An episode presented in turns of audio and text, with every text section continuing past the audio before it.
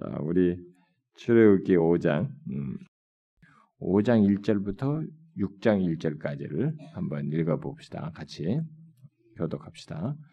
그 후에 모세와 아론이 바로에게 가서 이르되 이스라엘의 하나님 여호와께서 이렇게 말씀하시기를 내 백성을 보내라 그러면 그들이 광야에서 내 앞에 절기를 지킬 것이니라 하셨나이다. 바로가 이르되 여호와가 누구이기에 내가 그의 목소리를 듣고 이스라엘을 보내겠느냐 나는 여호와를 알지 못하니 이스라엘을 보내지 아니하 그들이 이르되 히브리인의 하나님이 우리에게 나타나셨은지 우리가 광야로 사흘 길쯤 가서 우리 하나님 여호와께 제사를 드리려 하오니 가도록 허락하소서. 여호와께서 전염병이나 칼로 우리를 치실까 두려워하나이다. 여인이 그에게 이르되 모세와 아루나 너희가 어찌하여 백성의 노역을 쉬게 하려는 가서 너희의 노역이나 바로가 또 이르되 이제 이 땅에 백성이 많아졌거늘 너희가 그들로 노역을 쉬게 하는도다 하고 바로가 그날에 백성의 감독들과 기록원들에게 명령하이르되 너희는 백성에게 다시는 벽돌에 쓸 집을 전과 같이 주지 말고 그들이 가서 스스로 집을 어, 줍게 하라. 또 그들이 전에 만든 벽돌 수요대로 그들에게 만들게 하고 감하지 마.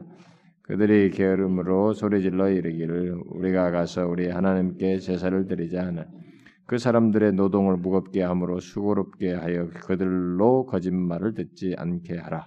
백성의 감독들과 기록원들이 나가서 백성에게 이르되 바로가 이렇게 말하기를 내가 너희에게 집을 주지 아니하리니 너희는 집을 찾을 곳으로 가서 주우라 그러나 너희 일은 조금도 감하지 아니하리라 하셨느니라 백성이 애굽 온 땅에 흩어져 곡초 그루터기를 거두다가 집을 대신한 감독들이 그들을 독촉하여 이르되 너희는 집이 있을 때와 같이 그 날의 일을 그 날에 마치라 하며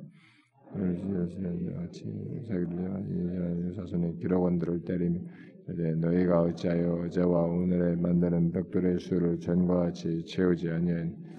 이스라엘 자손의 기록원들이 가서 바로에게 호소하여 이르되 왕은 어찌하여 당신의 종들에게 이같이 하시나이까? 당신의 종들에게 집을 주지 아니하고 그들이 우리에게 벽돌을 만들라 하나이다. 당신의 종들을 매를 맞사오니 이는 당신의 백성의 죄니. 바로가 이르되 너희가 게으르다 게으르다. 그러므로 너희가 이르기를 우리가 가서 여호와께 제사를 드리자 하는도다. 이제 가서 일하라. 집은 너희에게 주지 아니하니 벽돌은 너희의 수량대로 바칠지 기록하는 일을 맡은 이스라엘 자손들이 너희가 매일 만드는 벽돌을 조금도 감하지 못하리라 함을 듣고 화가 몸에 미친 줄 알고 그들이 바로를 떠나 나올 때 모세와 아론이 길에 서 있는 것을 보고 그들에게 이르되 너희가 우리를 바로의 눈과 그의 신하의 눈에 미운 것이 되게 하고 그들의 손에 칼을 주어 우리를 죽이게 하는도다. 여호와는 너희를 살피시고 판단하기를 원하노라. 모세가 여호와께 돌아와서 아뢰되 주여 어찌하여 이 백성이 학대를 당하게 하셨나이까? 어찌하여 나를 보내셨나이까? 내가 이 바로에게 들어가서 주의 이름으로 말한 후부터 그가 이 백성을 더 학대하며 주께서도 주의 백성을 구원하지 아니하시나이다. 여호와께서 모세에게 이르시되 이제 내가 바로에게 하는 일을 네가 보리라 강한 손으로 말미암아 바로가 그들을 보내리라 강한 손으로 말미암아 바로가 그들을 그의 땅에서 쫓아내리라. 자, 우리가 이 어, 계속 이 내용을 볼때 음, 무엇에게 초점을 맞추어서 성경을 보고 있는지를 여러분이 잘 보셔야 됩니다. 제가 항상 이 시간에 성경을 보는 눈을 시각을 이렇게 주로 이렇게 많이 강조하면서 성경을 어떤 시각에서 봐야 되는지를 어, 주로 많이 언급을 하는데 항상 성경을 읽을 때 성경의 내용 속에서 어, 우리가 최초로 발견해야 되고 가장 중요하게 발견해야 될 것은 하나님이에요. 그리고 그 하나님이 자기 백성들과의 관계 속에서 나타나고 계시는데 그 하나님이 그것을 표현한 것이 언약이란 말이에요. 그러니까 언약을 어떻게 지키시고 언약 관계 속에서 이루어 나가시는데 그런데 그 언약이라고 하는 것은 단순히 무슨 계약 관계 같은 것을 말하는 것이 아니고 그게 자, 그 언약이라는 자체가 자격이 없는데 뭐 아브라함 같은 사람이 무슨 자격이 있었겠어요? 갈대아 오르네. 그런데 그를 택해서 언약을 맺으신 것처럼 언약의 동기 자체가 출발 자체가 은혜예요. 음? 은혜의 성격을 가지고 있는 것입니다. 그래서 이것이 은혜의 성격을 갖다 보니까 은혜의 성격을 가진 언약의 정점이 어디냐면 하나님의 아들 예수 그리스도인 거예요. 하나님이 이 땅에 오셔서 우리의 죄를 지시고 모든 언약을 성취하시는 은혜의 클라이막스죠. 음? 그것이죠. 어, 요, 요, 요큰 문맥을 우리가 성경을 볼 때는 항상 염두에 둬야 됩니다. 그게 성경을 잘 이해하는 이거예요. 여러분들에게는 제가 복음으로 성경을 읽는다라는 차원에서 우리 수요일 날 말씀이나 뭐 제가 이런 내용을 하는 것에 대해서 어떤 사람들은 어 뭐 젊은 사람들이나 좀 성경을 이렇게 막 의욕적으로 배우는 사람들은 이런 것이 굉장히 신선하고 유익하다고 좋다고 여겨질 수 있지만 어떤 사람들에게는 교회 오래된 그래서 뭐 성경을 이렇게 쭉 익숙하게 배워온 사람들은 자신들의 틀들이 있어가지고 이런 것들이 별로 자기한테 중요하지 않고 이, 런 것을 아는 것이 그렇게 자기한테 뭐 크게 밀접하게 다가오지 않는다라고 생각할지 몰라요.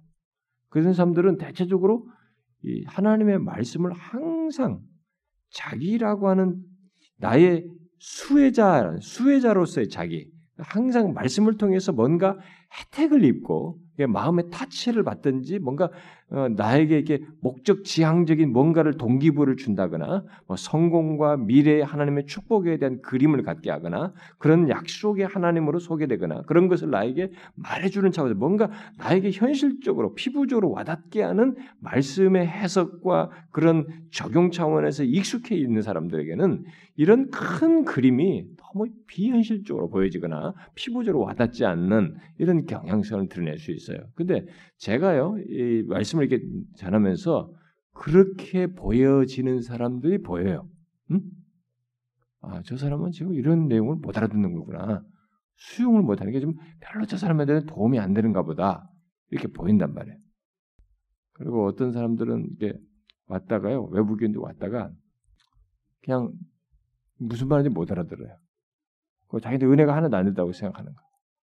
그러니까 너무 개인적이고 주관적이고 수혜적이고 피부적으로 와닿는 현실적인 유익 차원에서 성경을 보고 이해하는 데 너무 익숙해 있기 때문에 그저 같은 사람이 그러니까 목사들이 그런 수혜자들 때문에 그런 수요가 이 회중들에게 있으니까 계속 목사들이 그런 수요를 공급하기 위해서 성경을 자꾸 그런 식으로 해석하고 그런 식의 내용들을 기복적인 것을 자꾸 던져줘요. 근데 그런 사람들이 결국 병드는 거거든요. 진짜 병들어요. 그러니까 그런 것에 길들여진 사람들이 저 같은 사람을 만나거나 이런 것에 이런, 성, 이런 가르침을 받거나 받을 때는 짜증이 나는 거예요. 힘들어 그 사람들은. 어? 뭔가 이게 잘못됐다고 자꾸 생각되는 거예요. 그 신앙생활하는 게 힘들다고 자꾸 생각해요. 그때 그때마다 이게 타치되는 뭐가 없, 없다고 생각해서 만족을 못하는 거예요. 근데 그게 상당해요. 에, 여러분들이 그 제가 그 하나 우리가 실론 뭐 설교하면서 제가 그 기복 신앙에 대해서도 바알 신앙에 대해서 얘기했지만은 오늘날 현대판 이 바알주의도 바알주의도 오늘날 만연돼 있단 말이에요. 네, 제가 그것도 좀 디테일하게 하지 않고 간단하게만 얘기했지만 현대판 바울주의가 있는 바알주의가 있는 거죠. 바알 신앙이 있는 것이죠. 너무 기복적이고 음?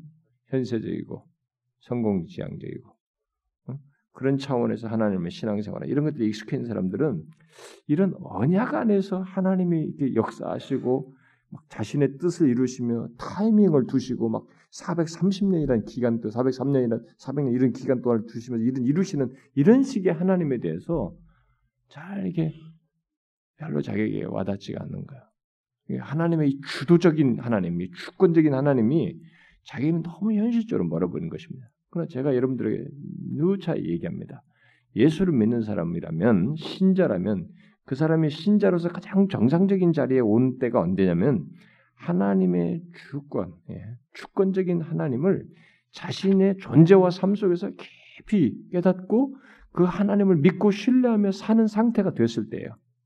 그 하나님을 발견하기 전까지 그의 신앙은 미안하지만 주관성을 벗어나지 못하고 있는 것입니다. 그리고 정상적이지도 않고 성숙하지도 않아요. 이것은 머리로 아는 것 정도가 아닙니다. 뭐 신학교에서든지 뭐 교회에서든 뭐 교리반을 해든 뭐 이게 아주 하나님은 주권적인 하나님이다 이런 말을 계속 알아서 이 단어를 아는 문제가 아니고 실제로 자신의 존재와 살면서 그 하나님을 발견하고 그 하나님을 신뢰하면서 갈 수 있는 사람, 가게 된 그런 믿음을 가진 사람, 이 사람이 신자로서 성경이 말하는 성경 속에서 말하는 하나님과 신자의 관계를 일단 제자리에 들어온 거예요. 그러기 전까지는 정상적인 신자라고 보면 안 됩니다. 그걸 여러분들이 아셔야 됩니다. 오늘날 이 부분 이것이 안 되기 때문에 많은 사람들이 헷갈려요. 그리고 많은 요동을 치는 것입니다. 그리고 자기 기호적이고 또 자기 편리적이고 자기 선택적이에요. 그리고 쉽게 결정하고 쉽게 아, 이탈도 하고 배교도 하는 것입니다. 기독교 신앙은 하나님이 나의 전부이시고 주권자이신 것을 발견하는 거예요. 그리고 그 안에서 안식하고 행복을 누리는 것입니다. 이게 이런 출애굽의 이스라엘 백성들의 스토리에서도 강력하게 기재에 시사되고 있고 증거되고 있는 것입니다. 그러니까 이런 것이 추상적인 내용이 아니라 여러분의 존재와 삶의 실제 내용이 되는 이 하나님을 믿어야 되는 것입니다. 아무리 어떻고 저떻고 뭐 힘들고 복잡하고 우리 현실이 어떻다 치더라도 그 현실 속에서 바로 이 하나님을 믿어야 되는 겁니다. 음? 그걸 계속 성경에서 발견하고 캐치해야 됩니다. 그래서 하나님을 발견하는 것이 성경은 나를 발견하는 게 그것은 하나님을 발견하는 데서 나오는 파생적이에요 거의. 음? 그 칼빈이 캐치해낸 거죠. 하나님을 알고 우리를 알고 하나님과 알고 나를 아는 것이 이게 확 묶여 있다는 것이. 그러니까 다른 종교들은 자꾸 우리 우리를 찾아서 뭐 내 자신을 찾고 나 자를 찾고 그러니까 이 절대적인 참조점이 없는 가운데 주관적인 나를 막 찾고 막 이 안에서 마음 탐구하고 난리치기 때문에 거기는 예, 한계를 가지고 있는 거예요. 음?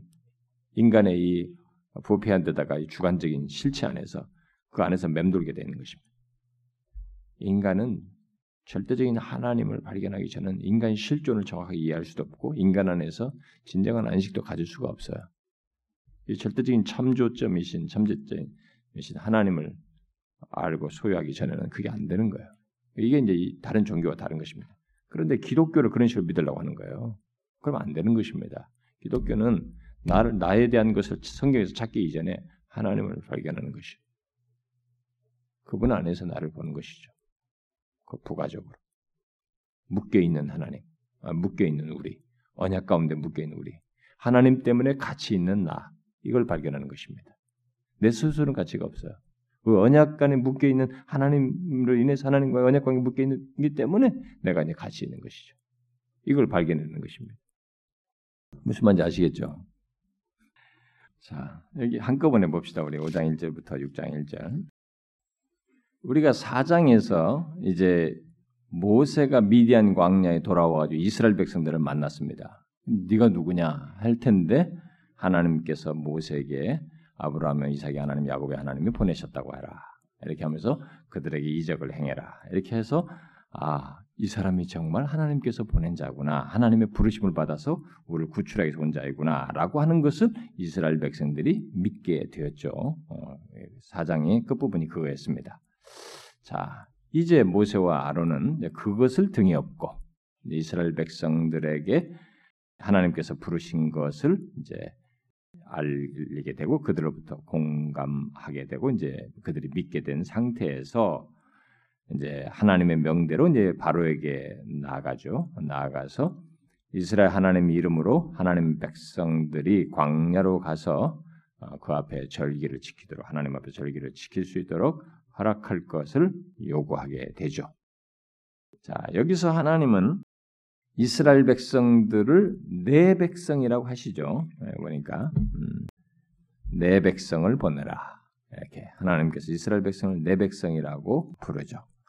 어, 요 요런 호칭은 언약적인 표현이죠. 언약의 내용 속에서 나오는 말이죠. 어, 그런 개념이죠.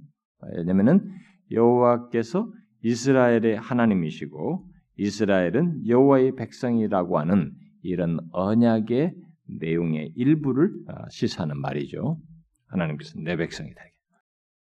또 이것은 하나님께서 어, 애굽에서 종살이하는 이스라엘 백성들의 존재를 어, 인정하시고 그들을 돌보시기로 작정하셔서 자기 백성으로 인정하신다는 것을 어, 표현하는 것입니다. 비록 종살이하고 있고 뭐 이렇지만은 그것은 이 세상 현실 속에서 어떤 개념으로 어떤 식으로 취급되고 어떻다고 너희들이 스스로 생각할지 모르지만은 하나님에게 있어서는 종살이 하든 뭐 하든 간에 그들은 내 백성인 거예요. 이게 어? 중요한 것입니다. 그러니까 우리들은 자꾸 우리 세상에서 알려지는 개념과 거기서 인정받고 거기서 하는 것으로 자꾸 우리 가치 부여를 하지만은 사실 이 땅에서 가장 가치 있는 것은 하나님이 어떻게 인정하시는가?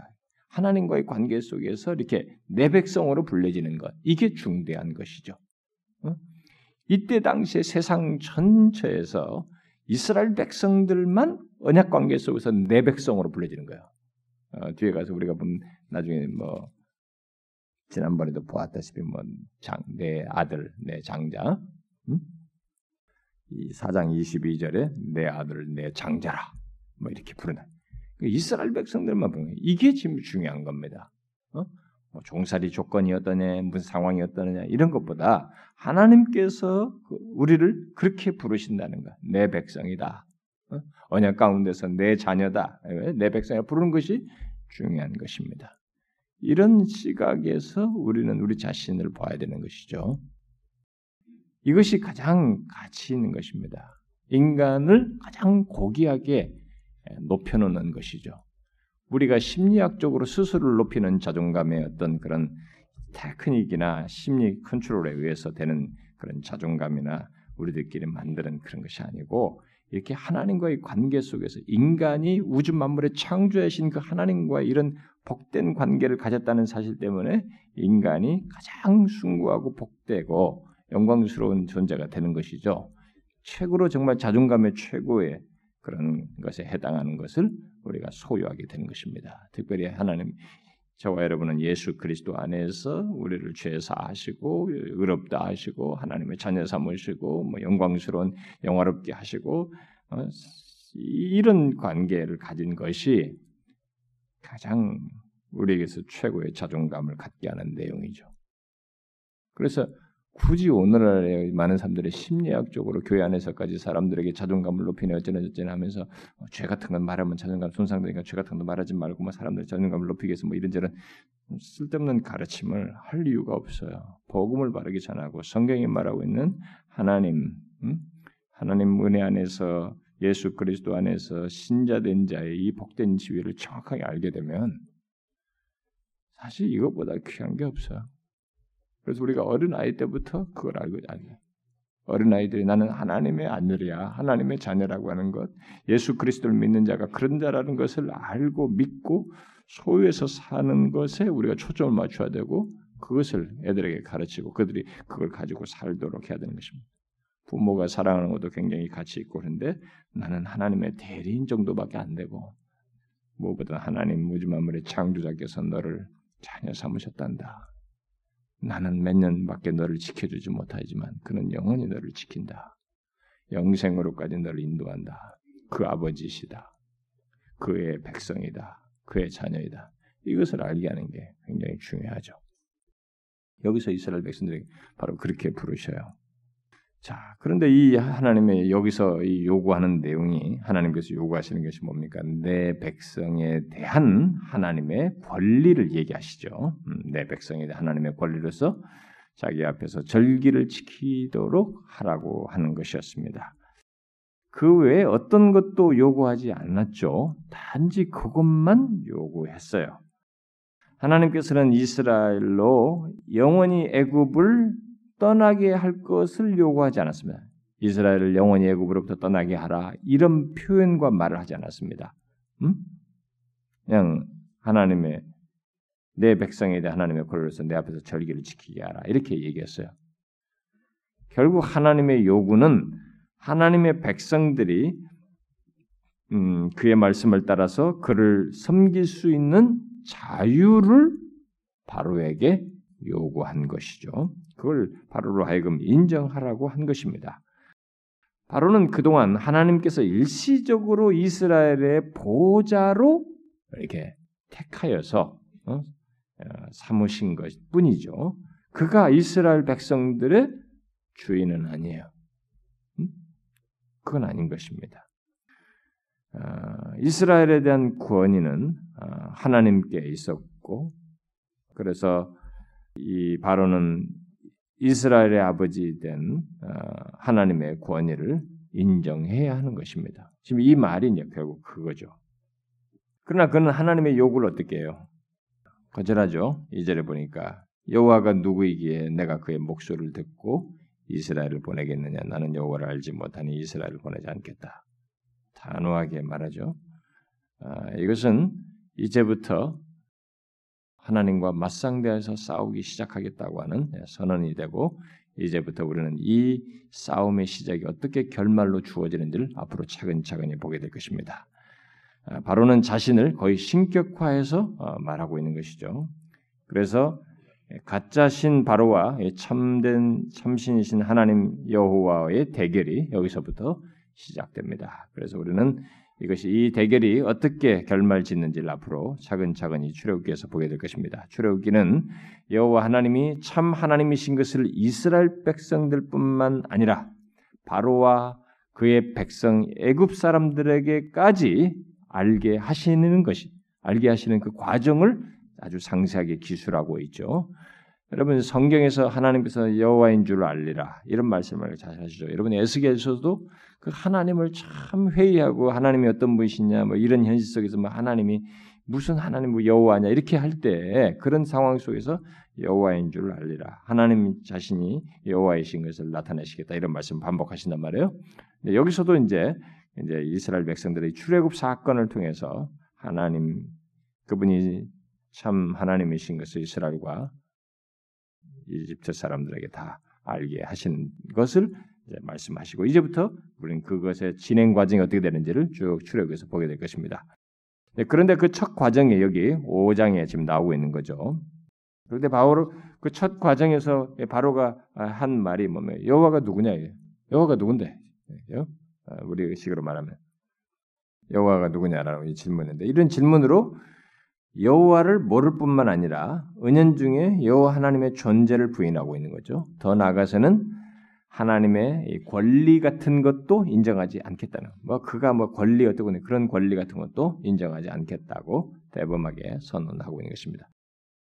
아, 바로는 결국 그런 질문으로 여호와가 누구냐 이런 질문으로 현재 이 세상의 진정한 통치자가 누구인가라고 사실상 물으면서 진정한 통치자는 나다 이거죠. 내가 그걸 증명하겠다는 태도를 여기서 이제 보이게 되는 거죠. 자기가 진짜 뭐 여호와가 누구냐? 다 봐라. 자 그래? 그러면 지금부터 내 통치에 의해서 너희들이 한번 어떤지를 봐라. 해서 그래가지고 여기서 이제 자기의 통치력을 드러내죠. 음. 그래서 과연 너희가 말한 그가 아, 그분이 과연 여호와 하나님인가? 에, 아니면 어, 사람들 앞에 실제로 군림하는 왕 바로가 어, 정말 그 신과 같은 실제적인 존재인가라는 것을 이제 보게 될 것이다라는 거죠. 이런 이런 것은 이제 어, 바로가 태도를 취하면서 이런 태도를 취하면서 이제 그것을 직접 현실적으로 보게 되는 이스라엘 백성들에게는 이런 모세가 말한 하나님과 그 하나님을 부정하면서 그래 나의 통치력을 통해서 자기가 과연 그가 하나님인지 어? 내가 사람 앞에 실제로 군림하는 내가 그와보다 더 능한 신과 같은 신격화된 자기 자신을 통해서 그런 존재인지 보이게 될 때 여기서 그것을 경험하는 이스라엘 백성들이 이제 한 가지 시험에 들게 되는 거죠. 여기서 이제 일종의 테스트를 받을 수 있죠. 여기서 이들은 어, 의문과 신앙적인 회의를 빠질 수도 있죠. 여기서. 근데 일반적으로 많이 이런 경험 속에서 빠지게 됩니다. 실제로 이스라엘 역사를 보게 되면 이스라엘 백성들이 하나님에 대해서 여호와가 누구냐 이런 질문인데 이런 것에 해당할 만큼의 신앙적인 회의, 그리고 하나님에 대한 의문을 갖습니다. 어떤 때? 자신들이 하나님이 그 세상의 주라고 어, 알고 있는데 하나님은 세상의 주권자이시다. 여호와 하나님이 세상의 주이시다라고 알고 있는데 자신의 현실에서 그것이 드러나지 않고 오히려 세상의 권력자나 세상의 이 현실적인 지배자들이 더 강력하게 영향력과 힘을 행사할 때입니다. 특별히 그들이 전쟁에서 패배하고 나라가 망하게 되었을 때 또 이방의 통치 아래에서 그들이 그 힘든 경험을 할 때 특별히 그런 현실 속에서 이방 왕이 실제로 세상 세상 통치자로 군림하게 될 때 정말 여호와 하나님이 세상의 주이신가? 라는 이 의문을 갖게 되는 거죠. 음? 이게 뭐 에스겔서 같은 거 보면은 그게 많이 나타나죠. 에스겔서 뭐 포로 상태니까 진짜 무슨 여호와 하나님 뭐가 주냐 이거요. 우리가 처한 경험이 이런 경험을 이것은 이제 우리들도 많이 빠져 들어가요. 네, 그건 제가 좀 뒤에서 좀 덧붙일 수 있으면 좋겠는데 많은 사람들이 이런 상황에서 어, 회의하게 되고 어려움을 겪습니다. 아, 이스라엘도 지금 여기서 이제 그런 경험을 하게 됩니다. 왜냐하면 바로가 자기에게 하나님 앞에서 복종할 것을 촉구한 이 모세와 아론에게 이들을 백성들을 쉬지 못하도록 자신의 권력을 드러내 가지고 통치력을 드러내서 어, 이스라엘 백성들로 하여금 이제 일을 쉬지 못하도록 이제 한단 말이에요. 어, 그래서 백성들의 노역을 더 무겁게 해서 백성들의 고통을 더 심하게 하는 어, 이런 일을 여기서 하게 되죠. 자, 이때부터 이스라엘 백성들은 어, 벽돌을 만드는 집까지 스스로 이제 자기들이 주어다가 해야 되니까 일이 두 배로 많아졌어요. 아, 이런 현실을 경험할 때, 특히 현실을 더욱 강하게 지배하는 세상 권세자 아니면 세상의 어떤 구조, 어떤 대상들을 경험하게 될 때, 그런 걸 보고 경험할 때, 이스라엘 백성들이 지금 혼란에 이제 빠지게 되는 것처럼 우리들도 여기서 혼란에 빠지는 경험을 할 수 있죠. 우리가 하나님을 믿는데 하나님이 세상의 주권자라고 통치자라고 알고 있는데 내 눈앞에 펼쳐진 것은 더 다른 것들이 어, 더 강력하게 나를 잡아 끌고 어, 나를 지배하고 나를 힘들게 하고 진짜 뭐 아무것도 뜻대로 되는 것 같지 않고 오히려 내 앞에 있는 강력한 영향력에 의해서 내가 영향을 받고 거기에 지배를 받고 힘든 것을 경험하게 될 때 우리들은 진짜 하나님이 세상의 주이신가? 그가 정말 참 신이신가? 의문을 갖게 됩니다. 여러분도 그렇죠? 여러, 여러분들 이 자리에서는 이 성경의 사실을 배우니까 그렇지만은 어, 실제 어떤 삶에서 이게 오래 계속될 때 하루하루 달라지지 않고 점점 더 나빠져. 이게 벽돌을 그냥 집을 주어서 구울 때보다 집까지 구해서 더 나빠진 상황을 경험하게 될 때 우리는 상황이 그렇게 더 안 좋아질 때, 아니 하나님을 믿고 내가 그렇게 기도하고 하나님 어, 구, 구원자가 나타났으니까 뭐 될 거라는데 더 나빠졌을 때, 우리는 그런 회의를 할 수 있겠죠. 의문을 가질 수 있는 것입니다. 그때 우리들이 대부분 빠지는 위험이 뭐냐면 우리는 현재 보고 있는 것이 전부라고 자꾸 생각하는 것입니다. 이 현재를 결말로 자꾸 이해하려고 하는 것입니다. 이 현재가 결국 끝으로 계속될 것이라고 판단하는 것입니다. 그래서 결국 현재 보는 현실에 내 생각과 모든 판단의 기준이 그 자료에 의해서 모든 것을 판단하고 놀라울 정도로 그렇게 현실에 몰입함으로써 하나님을 보지 못한다는 거예요. 어? 진짜 하나님은 이 현실 속에 안 보이고 세상의 주권자라고 통치자라고 어, 생각을 안 하게 된다는 것입니다. 특별히 이런 것이 과정이라고 하는 것을 생각지 않는 것이죠. 그래서 우리가 이런 과정 이 아직 결말이 나지 않았는데 이 과정에 지금 진행되는 것이 조금 더 안 좋아지고 이런 것을 보고 우리는 인내하지 못하고 계속적으로 하나님을 신뢰하지 못하는 그런 일을 이제 하게 되죠. 아, 이스라엘 백성들도 이제 그, 결국 뭐 그런 태도를 우리가 보이는 것을 보게 되죠. 아, 그러나 하나님께서 모세를 통해서 어, 하신 이 말씀이 어, 이렇게 이렇게 하시게 뭐 이게 앞에서도 약속을 하시고 하셨던 말씀이 우리는 그게 과연 헛되고 하나님의 말씀이 거짓된 말씀인가? 라는 거예요. 지금 현실이 이렇게 안 좋아진다고 해서 그러면 그 상황에서 하나님이 하신 말씀은 도대체 무엇인가? 라는 겁니다. 우리는 여기서 이런 상황 속에서 보편적으로 빠져들어가는 어, 생각의 위험이나 우리가 어떤 시험들 여기서 우리가 이런 계시의 말씀을 통해서 좀 어떤 답을 얻어야 됩니다. 바로는 모세와 아론이 하는 말을 거짓말이라고 어, 말했어요. 그렇죠? 그 뒤에 보니까 응? 이 백성들이 바로의 이런 너희들의 거짓말을 듣지 않게 하라. 구절에 그들로 거짓말을 듣지 않게 하라. 모세와 아론이 바로에게 한 말은 거짓말이에요. 하나님의 말씀을 대언했습니다. 그런데 바로가 거짓말로 치부했습니다. 그러니까 가치 전환을 바꿔버렸어요. 거꾸로 바꿨죠. 그런데 우리가 지금 성경을 계시를 보니까 우리는 모세에게 하신 말이 그게 거짓말이 아니고 사실이고 앞으로 사실 것 증명될 것이에요. 그게 사실이에요. 그런데 바로가 바로는 오히려 그 자신의 권력을 등에 이것을 거짓말이라고 했어요. 거짓말이라고 하면서 자신의 권력을 드러내 버려요. 그러니까 이런 상황에서 이제 이스라엘 백성들이 빠지는 위험이에요. 누가 더 참말이냐? 응? 현실적으로 볼 때. 바로가 거짓말을 하고 하면서 실제적으로 자신들에게 이 권력을 행사하며 어렵게 하는 이것. 바로는 모세가 전한 말을 거짓말로 치부하면서 자신의 말을 진리요 법으로서 이렇게 말하면서 시행합니다. 진짜 진리요 법인 것처럼 시행을 하게 만들죠. 그래가지고 그대로 안 할 수 없는 상황이 만들어지죠.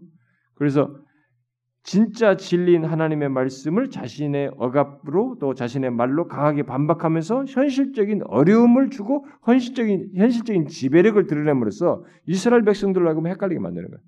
아, 모세의 말은 현실성이 없다. 진짜 거짓말이나 다를 바 없단 말이지. 오히려 이 바로의 말이 맞다. 현실 봐라. 그 말이 맞아요. 더 장악력 있고 지배력이 있잖아요. 여기서 시련을 겪게 되는 것입니다. 여러분 이것을 우리가 잘 분별해야 됩니다. 이 분별은 의식으로 되지 않고 오직 계시의 말씀과 말씀을 따라 하나님을 믿는 믿음으로서만 할 수 있어요. 여러분 이 세상에는요 이 똑같은 장면이 벌어지고 있습니다. 하나님의 계시된 말씀, 선명한 말씀이 있어요. 그런데 이 말씀을 거짓말이라고 하면서 거짓말인 것처럼 우리가 생각하게 하면서 나의 생활과 삶의 지배력을 실제적으로 행하는 구조들이 있습니다. 사단에 의해서 있든지 어쨌든지 우리 주변에는 이런 뭐 여러분들이 직장에서도 그걸 경험할 수 있고 이 세상의 어떤 사람들과 관계 속에서도 경험할 수 있고 물질적인 형편과 현실 속에서도 경험할 수 있고 사업하면서도 경험할 수 있습니다. 어? 자신의 상황이 하나도 개선되지 않고 더 현실적인 이 세상에서 보는 이것이 더 맞아 보이는 지배력을 여러분들에게 행사할 수 있어요. 근데 여러분은 하나님의 말씀을 알고 있습니다. 근데 이것이 거짓말이라고 하는 것을 이 현실과 세상이 나한테 강하게 밀고 들어온단 말이에요. 여러분 여기서 어떻게 하겠어요? 여기서 이 본문에 등장하는 이스라엘 백성은 이 바로가 바로의 말을 결국 따르는 셈으로 반응을 하게 되죠. 그런 걸 보게 될 때 현실이 주는 이 압박은요. 하나님의 말씀은 이렇게 현재 나의 상황을 달라, 다르게 만드는 하나님의 말씀이 또 현실을 바꾸고 확실하게 현재 시제로 이 말씀이 실현돼서 뭔가 상황을 바꾸는 것이 아니면 그 말씀은 우리는 비현실적인 것으로 심지어 바로가 말하는 대로 거짓말로까지 여길 수 있는 여지가 있어요. 이걸 여러분들이 생각해 보셔야 됩니다. 저는 오늘날 신자들이 얼마나 하나님의 말씀을 진실로 믿는지 궁금해요. 자신이 처한 답답함과 힘든 상황 때문에 바로가 말한 것처럼 거짓말 취급을 하는 거지. 현실성이 없다는 거야, 현재 시제로. 내가 지금 힘든데 무슨 소리냐 이게. 뭐 하나님이 뭐 말씀하시고 뭐 하나님은 이러신 분이나 저러신 분이라고 우리에게 이렇게 하시기도 약속하셨는데 떼봐라 이거. 우리는 여기서 이 현실의 막강함 앞에서 그리고 그 현재 시제 그 상황에 몰입하면서 이렇게 말씀하시는 하나님을 거짓말, 바로의 말대로 거짓말하는 것을 거짓말 취급하는 이런 중대한 잘못을 범하는 경우가 있습니다. 정말로 모세가 말한 것이 거짓말이었어요? 아, 우리는 아니라는 걸 잘 압니다. 하나님의 말씀보다 눈에 보이는 현실을 더욱 진리로 믿으려고 하는 이런 유혹이 바로 이 법문 같은 상황에서 벌어지지만 바로의 말이 정말로 진리처럼 들려지고 그렇게 현실감 있게 다가오지만 왜냐면 그 말이 법이 되어서 우리에게 압박을 주고 그렇게 하니까 어, 이 세상 현실이 우리가 그렇게 하듯이 줄 수 있습니다만 특별히 이스라엘 백성들이 편하게 일할 수 있는 것이 여호와 하나님이 아니라 바로에게 복종할 때 가능하다는 것을 피부적으로 경험하는 상황에서 우리는 진짜 바로의 말을 믿을 수 있고 뭐 속을 수도 있는 것입니다. 그래서 실제적으로는 그런 식으로 바로의 말에 이게 수긍하는 하나님의 말씀을 비현실적으로 여기면서 행동하는 그런 룰을 범할 수 있습니다.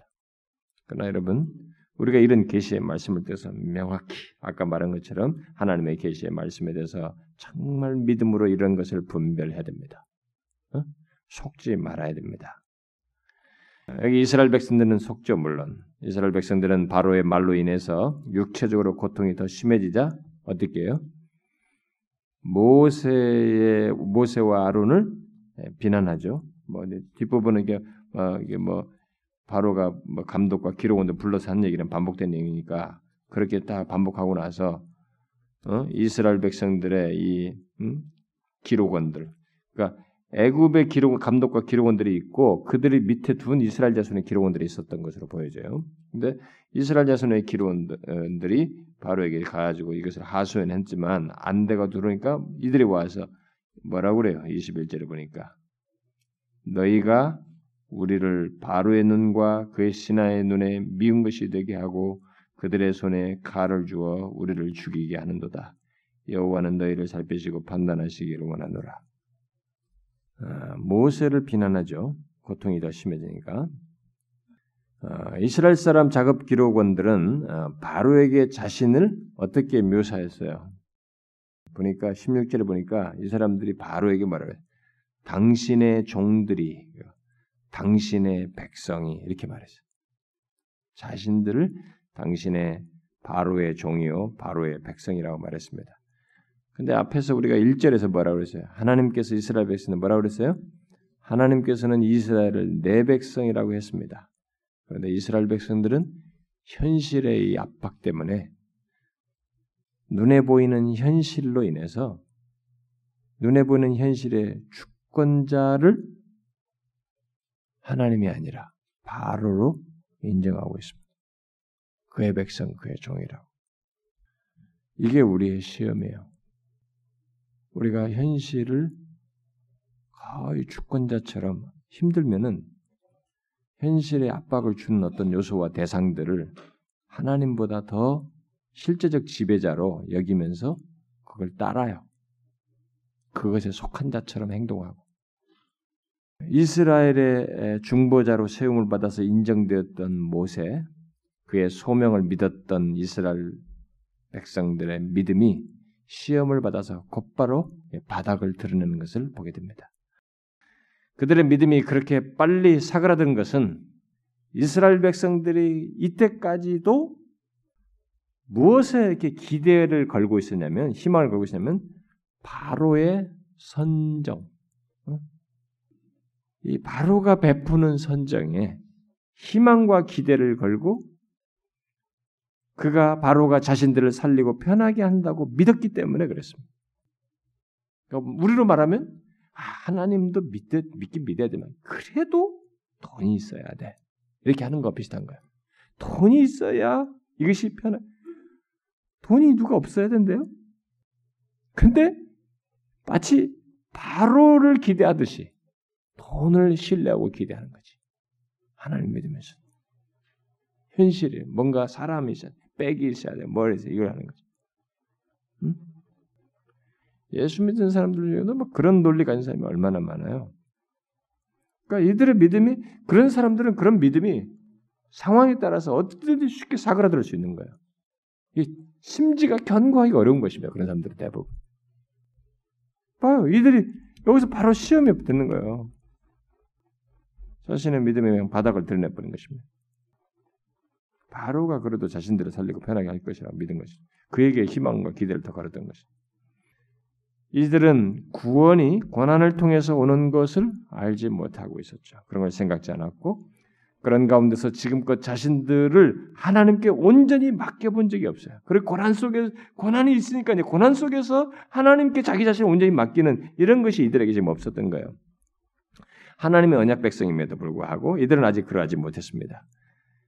그래서 그들은 뒤를 돌아봐요. 좀 어려우니까 바로 뒤를 돌아다보는 이런 모습을 취하는 거죠. 하나님이 계시고 하나님의 언약의 말씀, 언약의 약속이 있고 그것을 이루기 위해서 부름받은 모세가 등장했어요. 중보자가 왔습니다. 그럼에도 불구하고 이들은 조금 어렵자, 좀 막막하다고 여겨지자, 현실이 힘들다고 여겨지자 뒤를 돌아보았어요. 응? 이스라엘은 바로 이 이제 나쁜 근성을 이제 앞으로 이걸 고쳐야 됩니다. 이것은요, 우리의 아마 이 옛사람의 본성 속에 남아있을 가능성이, 옛사람의 본성으로서 이런 것이 쉽게 드러나는 경향으로 아마 가질 수 있습니다. 근데 이것은 하나님을 믿는 자에게는 반드시 고쳐야 됩니다. 뜯어 고쳐야 돼요. 뿔을 뽑아야 됩니다. 하나님을 믿는다는 것은 이제 하나님이 주시는 것을 믿고 하나님의 인도를 믿고 그 주권자를 견고히 신뢰하면서 그 인도하심을 따라서 가는 거예요. 뒤를 돌아보지 않는 것입니다. 어? 하나님 믿는다는 것은 그 뜻이거든요. 예수님께서도 뭐 제자를 얘기할 때 뒤를 돌아보지 않는 것을 얘기했잖아요. 그와 같은 것입니다. 근데 이들이 이게 아직 안 되는 거야. 딱 어렵자 뒤를 돌아보는 거죠. 실제로 출애굽 이후에 얼마나 이들이 애굽으로 돌아가면 애굽에 가면 뭐가 있고 뭐가 있고 그러면서 애굽에 가서 죽는 건 장사된다는 게 조금만 어려우면 애굽으로 돌아가는 애굽 타령 얼마나 했습니까? 그거 뿌리 뽑는 거예요. 그게 40년 동안 광야 광야가요 그거 뽑는 기간이에요, 여러분. 광야가 뒤를 돌아보는 근성을 뽑는 것입니다. 여러분 아셔야 됩니다. 여러분들이 예수를 믿으면서도 아직도 하나님을 믿는다고 하는데도 자꾸 세상에 뭐 옛날에 그래도 그게 조금 있지 않을까? 그래도 그게 좀 있어야 되지 않을까? 자꾸 뒤를 돌아보잖아요. 그 사람은 광야가 필요한 사람이에요. 하나님은 정녕 그가 신자이거든 하나님 나라에 데려가기 위해 완성된 하나님 나라까지 이끌기 위해서 그 성화의 과정 속에서 반드시 그걸 뽑는 광야의 경험을 하게 할 것입니다. 그럼 예외 없어요. 그건 뽑아야 돼요. 우리는 그걸 알아야 됩니다. 지금도 여러분들 신앙생활하면서 자꾸 조금 어려우면 쫙 뒤를 돌아보고 말이죠. 어? 아니 힘들면 하나님이 계시고 그가 약속하셨고 중보자가 있으니까 이제 그 믿어야 되잖아요. 앞으로 중보자를 통해서 인도할 거잖아요. 미래가 남아 있지 않습니까? 하나님이 하실 거잖아요. 이제는 하나님이 하실 일만 남았잖아요. 그 믿고 가야 되잖아요. 왜 앞으로 가는 것을 때 생각하고 이 하나님에 대해서 맡기고 의지하면서 나가는 이 미래에 대한 신앙을 안 갖고 왜 자꾸 그 조금 더 앞에 설정돼 있고 모든 것이 지금 준비가 돼 있는데 왜 이쪽을 안 보고 뒤로 보냐 이거예요. 응? 이거 고쳐야 된다는 거예요. 이건 다른 어떤 개념 속에서는 존재하고 유용할지 유용될지 몰라도 하나님을 믿는 신앙에서는 안 되는 거예요, 여러분. 이거 뽑아야 되는 거예요. 여러분 자신들 한번 보세요. 여러분들이 어려울 때마다 혹시 뒤를 돌아보지는 않는지. 그렇다면은 하나님이 계신 것이 그 사람에게 무의미하다는 것이 돼요. 하나님의 언약의 약속 말씀들이 무의미하다는 것이 됩니다. 우리의 중보자 되신 그리스도가 아무런 나에게 관계성도 영향력도 미치지 않고 있다는 말이 되는 것입니다. 그럴 정도로 어려울 때마다 뒤를 돌아보게 되는 것은 하나님이 주신 언약을 못 누리고 있다는 말이 되는 거예요. 그런 사람들은. 정상적인 신앙생활을 하는 것이 아니죠. 이스라엘 백성들이 이런 뒤를 돌아보는 이스라엘 백성들이 애굽에 대한 애착을 어, 제거하기 방법은 그들이 애착을 갖는 애굽의 실상을 보거나 음? 그것도 부정적인 적나라한 악하고 우리를 파기시키려고 하는 궁극적으로 파기시키는 애굽의 실상을 보거나 어, 네, 대체적으로 인간은 막 그 조금이라도 안주하면 그 매력을 느껴서 계속 빠져드는 경향이기 때문에 그 보려면 거의 끝장에 갔을 때나 보게 된단 말이에요. 어, 거의 거의 뭐 누울 상태가 되지 않는 잘 보지 못하죠. 근데 대체적으로 그래서 그런 애굽에 대한 애착을 제거할 방법은 더욱 혹독한 고난을 받는 것이 더욱 혹독한 고난, 광야의 경험이죠. 어리석게도 많은 사람들이 그런 혹독한 경험, 고난 속에서 애굽에 대한 애착을 버려요. 얘가 그때서야 넘습니다. 안 놓아요. 제가 이렇게 말해도 여러분들이 적용 못하는 사람이 있을 거예요. 아, 참 명쾌하군요. 그거 참 김집사에게 딱이네. 뭐 이러면서 음? 자기에게는 적용을 안 하고 어? 자기가 막 얼마나 세상에 대한 애착을 가지고 살아가면서 막 그걸 못 놓는 거 이런 것을 생각 안 하면서 남에게만 다 적용하는 아마 이런 사람들이 있을지도 몰라요. 여러분 보세요. 여러분도 아직도 세상에 애착을 가지고 아직도 애굽에 애착을 갖듯이 세상에 애착을 가지고 뭐 먹긴 그거 여러분 여러분들은 더 원한을 필요로 하는 것입니다. 모세는 백성들의 이 비난과 아, 불신을 보고 마침내 이제 하나님께 나가죠. 음. 왜 자기 백성을 이런 식으로 대하는지를 아, 묻게 되죠. 음. 주여 어찌하여 이 백성이 학대를 당하게 하시나이까? 어찌하여 나를 보내셨나이까? 내가 바로에게 들어가서 주의 이름으로 말한 후로부터 그가 이 백성을 더 학대하며 주께서도 주의 백성을 구원하지 아니하시나이다. 이렇게 하나님께 얘기합니다. 여러분 항상 문제가 있을 때 이렇게 하나님께 나가는 것은 아주 좋은 겁니다. 아, 시편 기자처럼 어찌하여 나를 버리시나이까 이렇게 절규를 하더라도 하나님께 뒤를 돌아보지 않고 하나님께 말한다는 얘기거든요. 이게 음? 이게 없는 사람들은 대부분 뒤를 돌아보는 거예요. 근데 힘들진 때 막막할 때 하나님께 나와서 어찌하여 이러십니까? 우리가 어떻게 됩니까? 하나님께 이게 시편기자처럼 절규하면서 말한다는 것은 뒤를 돌아보지 않는다는 거예요. 이 사람들은 그런 사람들은 하나님께 나온다. 하나님께 나온다는 것은 대부분 실마리가 시작된 거예요. 이게 풀어졌어 이미. 여기서 실마리 다 풀어져요. 하나님께 나오면 이게 아주 비밀이에요. 성경이 우리에게 가르쳐준 비밀입니다. 하나님과 우리 사이에서 상황에서 자유하고 싶은가? 그 힘든 경험을 잘 지나고 싶은가? 힘들면 힘들다 하나님께 나오라는 거야. 말해보라. 뒤를 돌아보지 말고 아, 하나님이 계신다 이게. 중보자가 있다. 그분의 약속이 있다. 그분께 말해라죠. 말하잖아요.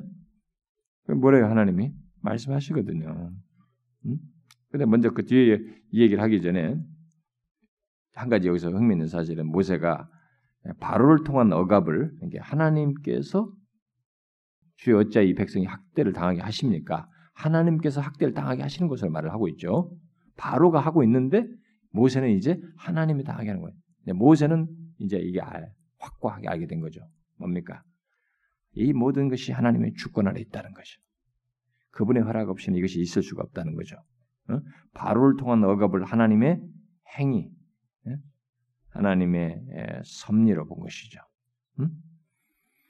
결국 하나님께서 이방 민족을 그, 어, 의 징계 도구로 사용해서 그의 백성을 징계하시는 것, 뭐 이런 것으로 이해를 한 것이죠. 어, 실제로 여기서 이렇게 이해한 거지만 이런 묘사를 우리가 성경 뭐 많이 있지만 대표적인 하나만 더 찾아보면은 그런 경험을 잘 묘사 구체로 묘사한 것이 예레미야죠. 어?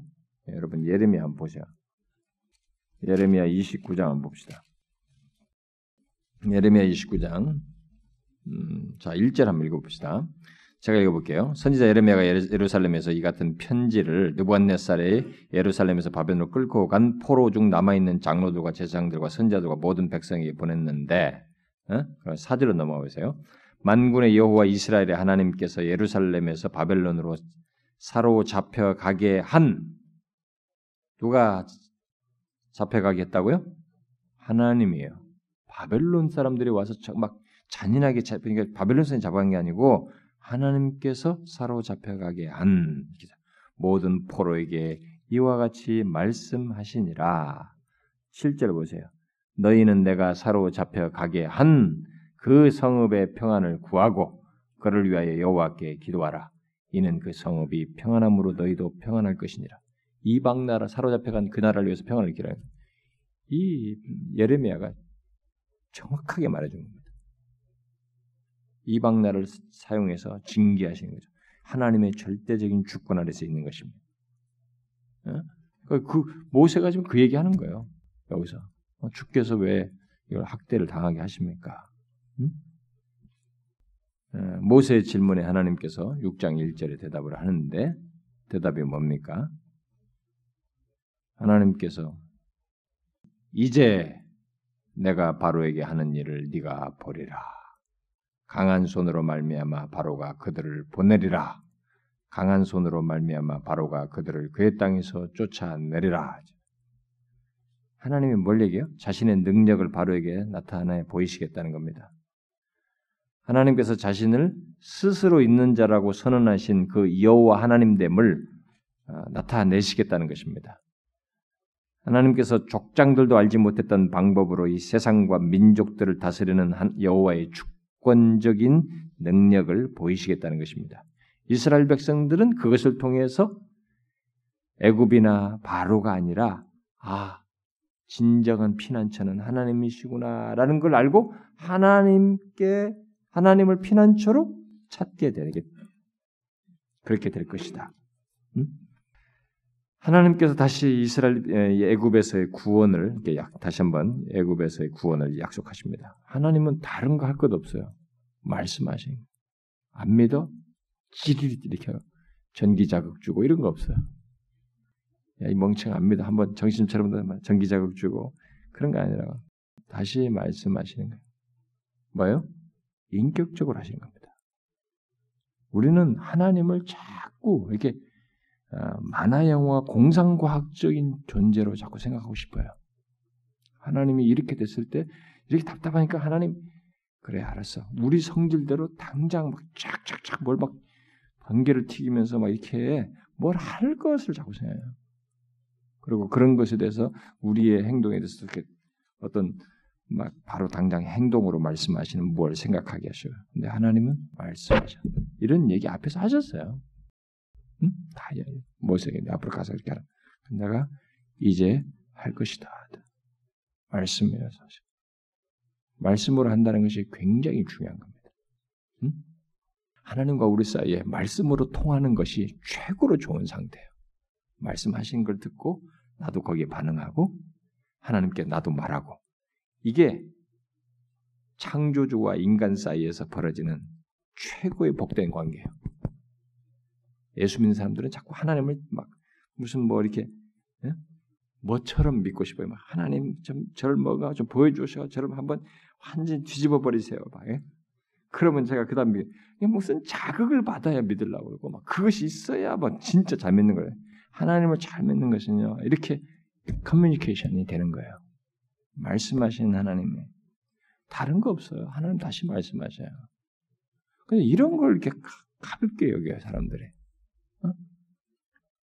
그러니까 이런 식으로 하나님을 믿는 것은 아주 수준 낮은 것이고 막 영적으로 어두운 사람들인 게좀 취급해. 어? 거꾸로예요. 어? 짐승처럼 예수 믿으려고 그래 말이야. 어? 맞아가면서 막이 학대증이 있나 뭐 이게 좀, 좀 뭐가 자극받고 막 한데 맞아. 아 그래도 하나님 한번 맞아서라도 나는 하나님이 살아계신 경험하고 싶다. 그런 말 하면 안 돼. 진짜 여러분 죽어버려 여러분. 그럴 수 있어요. 그런 거 하면 안 됩니다. 나는 가끔 그러다 봤거든. 하나님 맞아서라도 나는 하나님이 멋지고 하나님 실제 그렇게 쉽게 하지도 않지만 하나님을 왜 그렇게 선하시고 이렇게 모세같이 이렇게 어리버리버리하게 앞에 3장4절 맞아요. 어리버리한 글을 두고 어? 말도 못한다고 계속 빼는 사람에게 이렇게 말씀하시는 이 선하시고 인자하시고 인격적이신 하나님은 왜 그렇게 짐승 방식으로 믿고 싶어하냐 이거. 아니에요, 여러분. 하겠다 내가. 나의 능력으로 그것을 확실히 보일 것이다. 우리 현재의 답답함에 대한 하나님의 대답은요, 없어요. 대답하시는 하나님이 내 앞에 계시고, 음? 그분이 생존에 계시고, 그분이 나에게 다시 말씀하시고 계시며, 약속하고 계시고, 그리고 그 약속을 이루실 것이라는 거예요. 이것밖에 없습니다. 답답한 상황에서 우리가 붙들 건 이것밖에 없어요. 단지 타이밍이 이것을 이루시는 하나님의 타이밍이 뒤에 있을 뿐이에요. 여기에 내가 생각하는 타이밍과 다를 뿐이지 하나님이 하실 것이에요. 우리는 이 하나님을 믿는 것입니다. 신앙이라고 하는 것은 이걸 믿는 거예요. 히브리 11장의 모든 사람들을 정의하기 전에 그들을 거론하기 전에 1장 11장 1절 2절을 말하는 거야. 믿음은 바라는 것이 있어 보지 못하는 것을 증거다 말이지. 어? 그들이 다 약속을 보고 어, 뭐지만 갔다 이거예요. 갈대를 떠나서 아직 현실이 아니지만 하나님의 말씀은 현실과 방불한 것이 똑같은 것이기 때문에 그 믿고 가는 것이다. 이렇게 말씀하시는 하나님이 내 앞에 있고 그분의 약속이 있고 그가 하실 것이니 그 미래 시제는 하나님에서 현지 시제와 동일한 것이니 그것을 믿고 가는 거예요. 이게 신자의 삶이에요, 여러분. 우리는 이것을 굳건히 믿어야 됩니다. 사랑하는 지체 여러분. 여러분과 제가 살면서 답답한 상황이 얼마나 많겠어요. 아, 예수 믿는데 주권자 하나님은 더, 더 나빠진다고 하는 경험을 하는 상황이 얼마든지 있을 수 있을 겁니다. 그러나 보세요. 여기서 배워야 돼요, 출력해서. 이들이 방방 뜨고 끓는, 끓는 물처럼 소뚜껑처럼 난리 쳤지만 뒤에 가서 어떻게 돼요? 하나님이 말씀하시고 그대로 하시잖아요. 세상이 놀랄 일을 조상들이 보지 못한 하나님의 능력을 보지 않습니까? 말씀하신 거 이루시는 하나님 보지 않습니까? 이렇게 역사 속에서 자신을 드러내신 그 하나님이 우리가 믿는 하나님이에요. 우리는 이 하나님을 믿는 것입니다. 절대적으로 가상적인 하나님이 아닙니다. 그런 식으로 예수 믿으면 안 되죠. 우리는 이 하나님을 믿는 거예요. 여러분과 저희 삶에 동일하십니다. 그분이 우리 앞에 계시고 그분이 말씀하셨고 말씀하신 거 우리 삶 속에서 이루실 겁니다. 그 하나님을 믿고 가는 거예요. 아시겠죠, 여러분? 기도합시다. 하나님 아버지 감사합니다. 저희들이 이 시간에 주님 주신 기회, 아, 이 복된 시간에 함께 모여서 주의 말씀 듣고 우리의 절박한 현실과 이 상황들을 필요들을 아뢰었습니다. 하나님이여 우리들이 어떤 상황이든 문제든 어려울 때 뒤를 돌아보지 아니하고 그 상황을 가지고 하나님 앞에 나오며 하나님께 아뢰고 주께 탄원하며 주께 내어 맡기며 은혜를 구하는 저희들이 되게 하여 주시옵소서. 지금도 그런 심정으로 우리가 우리의 이 답답하고 절박한 우리의 조국의 현실과 교회 현실과 하나님 우리의 현실을 아뢰었습니다. 하나님 우리의 기도를 들으시고 자비와 긍휼을 베풀어 주시옵소서. 주여 우리가 보는 현실에서는 답이 잘 보이지 아니하고 오히려 사면이 다 막힌 것과 같사오니 하나님께만 소망이 있사옵고 주께서 우리를 도우시며 이끄실 때만이 하나님이여 빛을 볼 수 있사오니 하나님이 우리의 기도를 들으시고 우리에게 길을 내시옵소서. 주께서 살아계셔서 역사하시고 은혜 주시며 기회 이 모든 간구를 들으셔서 응답하시는 하나님이신 것을 우리로 하여금 보게 하여 주옵소서.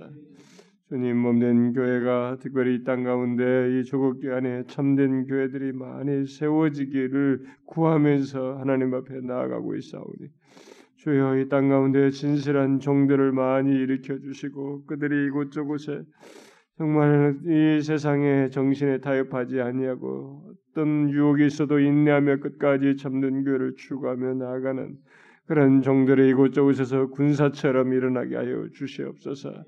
그래서 마침내 이 조국 교회를 하나님이여 현재 상태는 비록 좋지 않다 할지라도 주께서 다시 머지않아 기회를 주심으로 하나님의 이 민족이 더 한번 주님의 은혜를 크게 덧입고 그리하여 하나님이여 지금은 쥐죽은 듯이 교회가 힘을 쓰지 못하지만 이 세대를 향해서 살아계신 하나님의 계시의 말씀을 담대히 전하고 영혼들을 살리는 교회들이 되게 하여 주시옵소서.